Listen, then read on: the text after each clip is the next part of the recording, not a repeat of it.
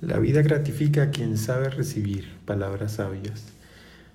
Todo lo que hoy pareciera que no está funcionando como es, resulta que también eso lo has recibido como una lección de vida. Más allá de justificar el por qué sucede, te das cuenta que eso que está pasando tiene un porqué, una razón de ser, una contundencia en sí mismo para tu proyecto. Y si estás en disposición a ver un poco más allá, y sobre todo valorar quienes te lo han dicho. ¿Cómo te sientes con eso que está sucediendo en cuanto a que ves que las puertas se abren para ti?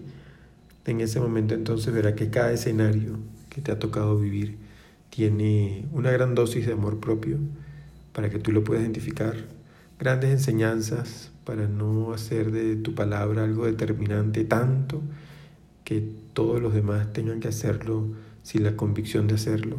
Es decir, que cuando digas algo respetes la voluntad del otro.